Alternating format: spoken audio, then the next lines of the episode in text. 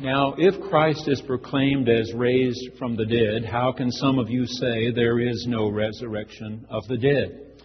If there is no resurrection of the dead, then Christ has not been raised, and if Christ has not been raised, then our proclamation has been in vain, and your faith has been in vain. We are even found to be misrepresenting God because we testified of God that He raised Christ, whom He did not raise, if it, if it is true that the dead are not raised. For if the dead are not raised, then Christ has not been raised. If Christ has not been raised, your faith is futile and you are still in your sins. Then those also who have died in Christ have perished. If for this life only we have hoped in Christ, we are of all people most to be pitied. This is the word of the Lord. As we slug along here through Paul's letter to the Corinthians, it would really help us if we knew exactly what had been told him uh, that was going on in Corinth. We don't have access to letters that might have come to him or visitors who had come to him and told him about various problems taking place in the church in Corinth. We have to speculate. As we look at this passage today, it seems to be that people in Corinth are saying, well, perhaps God raised Jesus from the dead, but not us. They just couldn't grasp what it meant to believe that we will also be raised. Couldn't grasp that. So Paul writes to them and says, If not we, then not he. They're tied together. You can't have part of this without all of it. You either buy in or you buy out. You got to take it all or you take none. Dr. Roy Harrisville, in his commentary on this passage, says if there had been movies back at the time of Jesus and Paul, then what Paul is saying is if this is really the way you want to go, saying that people are not raised, then let's back this film up to the resurrection and edit it out and see what comes next. If you saw It's a Wonderful Life at Christmas for the 497th time, then you recall that this is a story lived out around Jimmy Stewart's character, a man who lives in a community where he's much respected and admired, a loving husband, a much loved father, a banker, whose bank has gone under through no fault of his own. He's rushed out onto an icy bridge with snow falling all around him. He's about to jump off that bridge into the icy river below when suddenly he meets an angel. An angel who's down here on the earth trying to collect a few more good deeds so that he gets wings.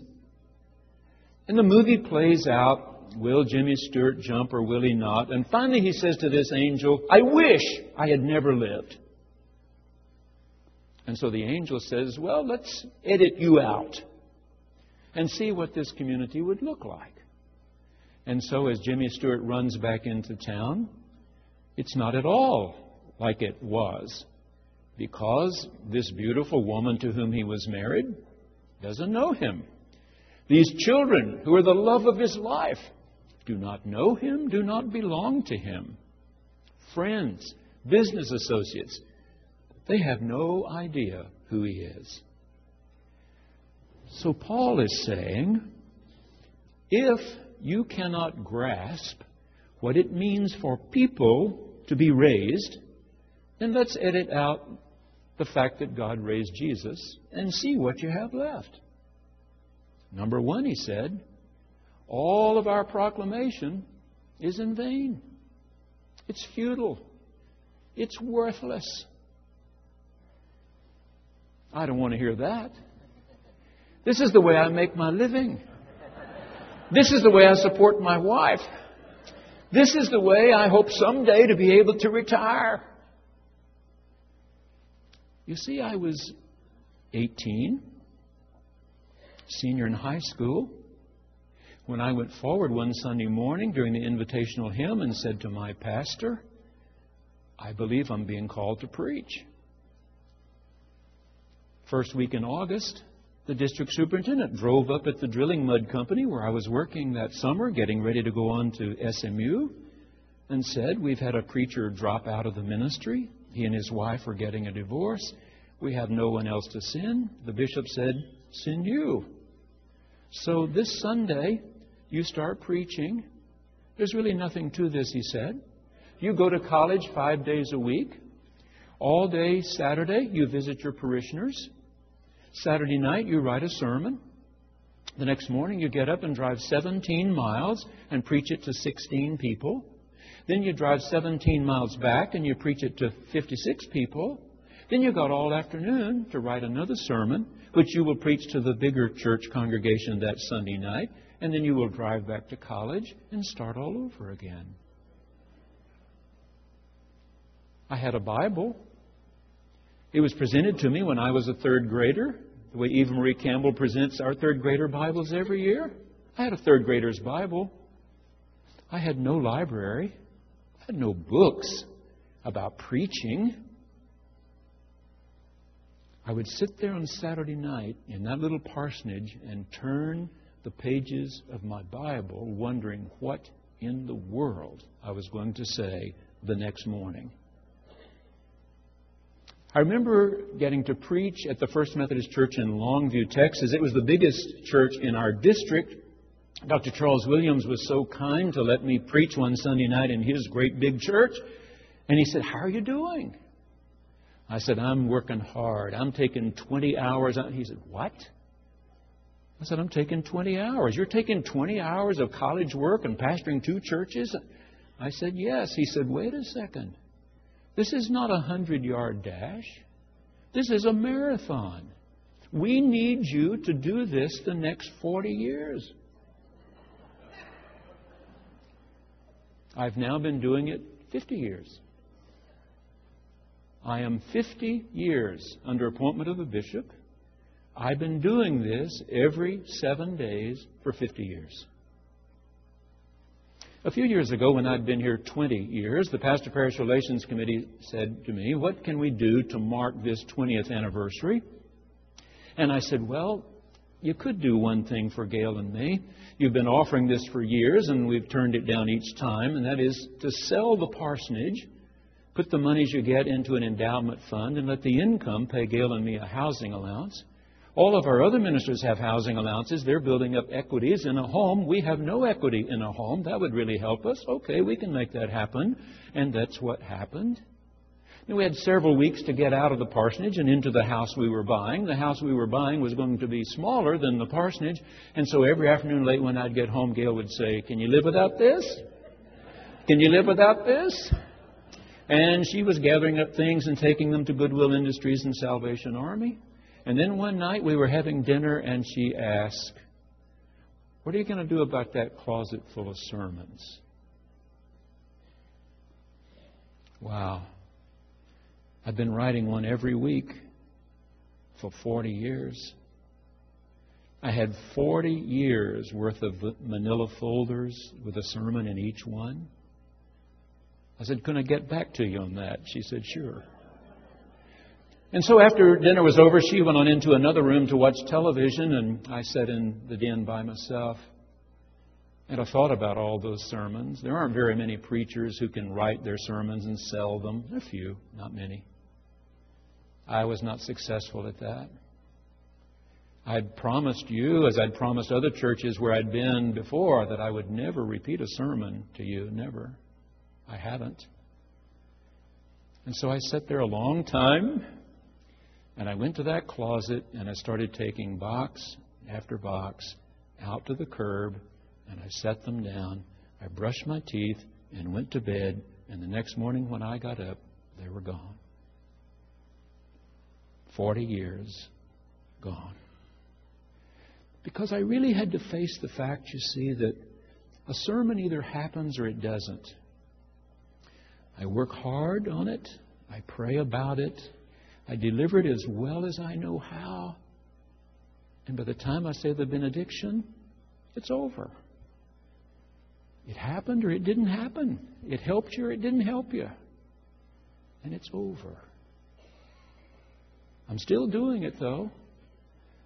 I preached this morning at 8:30. I taught Sunday school for an hour. I'm preaching now at 11. I'm going to woof down a bite of lunch, and I'm going to drive 310 miles down into Texas. Nine Methodist churches notified me that they would all go together if I would come down and preach to them. I said, I'll be there. So I got to drive 310 miles this afternoon. Then I'm going to preach at 7 o'clock. I'm going to preach tomorrow at noon. I'm going to preach tomorrow night at 7. I'm going to preach Tuesday at noon. I'm going to preach Tuesday night at 7. And then I'm going to drive home. I hope to be home by 2.30 in the morning so I can be at the hospitals early Wednesday to see you if you're sick and there. I keep doing it. But Paul says if Christ be not raised, your preaching is useless. Number two, if Christ be not raised, then your faith is useless. It's futile. It's vain. Different translations of the same word. It's empty, it's futile, it's vain, it means nothing. Faith, you see, is trusting. Trusting. What had they heard from Paul? To use Jesus' words in John's Gospel, and the words with which John introduces Jesus' words in the third chapter God so loved the world that he gave his only Son, that whosoever believeth in him should not perish but have everlasting life. There's only one God, and he's done what he did in Jesus just one time but that divine love that was willing to go all the way to death on a cross, God raised from a sealed tomb on Sunday morning. You trusted that was so. If it's not so, your faith is worthless. Myron Uhlberg grew up in Brooklyn, New York. He's 75 years old now. After writing all of his adult life, he finally put down his own autobiography called Hands of My Father. He's talking about his father's hands because his father spoke through his hands. He was deaf.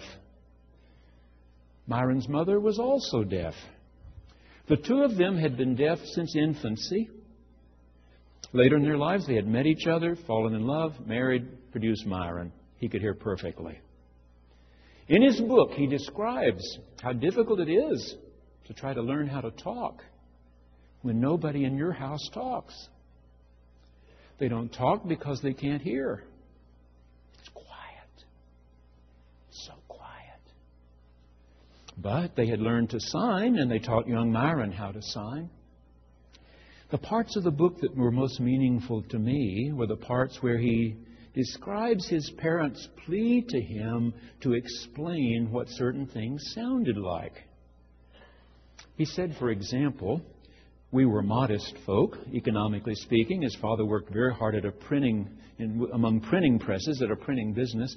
He said it was a big thing when we got to go out and eat Chinese food. It was a big thing when we went to Coney Island. Sometimes we had enough money to ride two or three rides, but lots of times we just went to the beach. And I would see my father standing there watching the waves break against the sand, and he would ask, What does that sound like? What does that sound like? Sometimes, he said, we'd have big thunderstorms in Brooklyn, and my mother and father would go to the window and watch the flashes of lightning.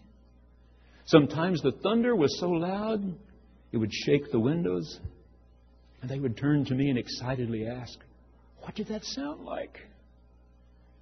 What does thunder sound like? And so Myron discovered the importance of words, and he spent his whole life producing words. What would divine love sound like? Like a cross, like a resurrection of the one who was crucified. Number three, if Christ be not raised, then you're still in your sins. You are still in your sins. In a few weeks, Gail and I are hoping to go to Germany again. We plan to fly to, to Berlin. She and I were first there in 1988. We were with a small group of people. Uh, Germany, still divided at that point. Berlin, still divided at that point. Uh, the Brandenburg Gate that my old professor had explained to me, had described to me, there, but you couldn't go through it. There were East German guards, huge German shepherds and Doberman pinschers patrolling back and forth. We finally were allowed to go through Checkpoint Charlie. We did see the magnificent Pergamum Museum that was at that time in East Berlin. Wow, what a museum it is. You and I have read about the Babylonian captivity of Judah, how the people were carted away to Babylon in the year 587, 586 before the Common Era. Guess what? The Pergamon Museum has walls. Walls. Magnificent blue walls that were a part of that ancient city of Babylon. They have artworks from Babylon at the Pergamon Museum. The last time she and I went, the wall was gone. The dog's gone. You can walk right through the Brandenburg Gate. We went again to the Pergamum Museum. We were able to stay longer, see more, as long as we wanted to stay. We'd seen museums on the west side as well. Right now in Los Angeles, there is a gathering of art from East and West Germany from 1945 to 1989 when the wall came down. They don't tell you which artists are from the East and which from the West. You get to see if you can figure it out. But Gail and I have seen some of those magnificent works. Let me mention two. Grundig is one of the German artists who painted shortly after the end of World War II some of the atrocities that occurred in the concentration camps. But what's really amazing is that he portrays these emaciated, dead Jews in the Pietà position. Pietà, you know, Michelangelo and others have done Pietas.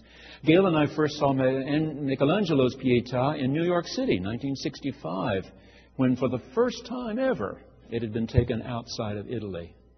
But we've seen it at the Vatican as well since then. It is truly magnificent. This white marble that Michelangelo carved away so that the very dead body of Jesus is draped across the lap of his mother. Grundig has pictured sisters and brothers, cousins of Jesus, draped across the arms of God. The other is Tübke. Tübke has a very large painting of the Last Judgment. Now, those of you who have been to great museums have seen, particularly during the Renaissance period, the Enlightenment period, lots of artists who had renderings of the Last Judgment. Many of them based on Matthew's depiction of the separation of sheep and goats. And so, usually, half of the big canvas will be all the horrible things that are happening to those who are sent away, and the wonderful things that are happening to all of those who have been invited into the kingdom of God. Tübke painting shortly after the war, has this magnificent painting of the Last Judgment. But the judge is one of those hanging judges of the Nazi Party. How would you like to come to the end time for you and find the one sitting on the bench is a Nazi judge? Not for you not for me. The one who sits is the one who so loved the world that he sent his son Jesus, that whosoever believeth in this one, crucified and raised, shall not perish, but have everlasting life.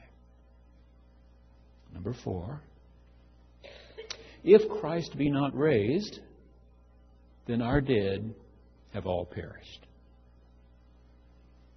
That's what he wrote. Remember that the passage last Sunday, Paul was telling you how much he believes in the resurrection. That after God raised Jesus from the dead, he appeared to Cephas, Simon Peter. He appeared to the apostles in that upper room behind locked door. He appeared to 500 at one time, Paul says, probably thinking about the gathering at Pentecost. Most of them, he said, still alive, though some have died. And now he says to these folks in Corinth, if you don't believe we get to be raised, then Christ was not raised, and if he was not raised, then all our dead have perished. They've wasted away. They simply are no more. February 3rd, it had been 50 years since an airplane went down in the field up in the north carrying Buddy Holly, Ritchie Valens, and the Big Bopper. You remember Chantilly lace and a pretty face? Well, they all died. They all died February 3rd, 1959. I was still in high school. It was a sad day for many of us who enjoyed, danced to the music of those three. Of the three, Buddy Holly, his memory seems to have survived a little bit better. Movie made of his life with Gary Busey, you remember? Buddy Holly, his life began in Oklahoma. He grew up in Lubbock, Texas. He had a little band called the Crickets. They supported themselves right out of high school by doing remodeling projects. They learned how to lay tile. They learned how to float and tape uh, sheetrock. But their love was their music, and they worked really hard at it. And by the time Buddy Holly was 21, he was one of the best known names among teenagers in the United States of America. He moved to New York City, got married. He was only 22 when the plane went down. His wife, widow, now 75, she was interviewed the other day on that 50th anniversary, and she said, Buddy was 22, but he was going on 70. He worked so hard. I kept begging him, slow down. Enjoy life. Enjoy.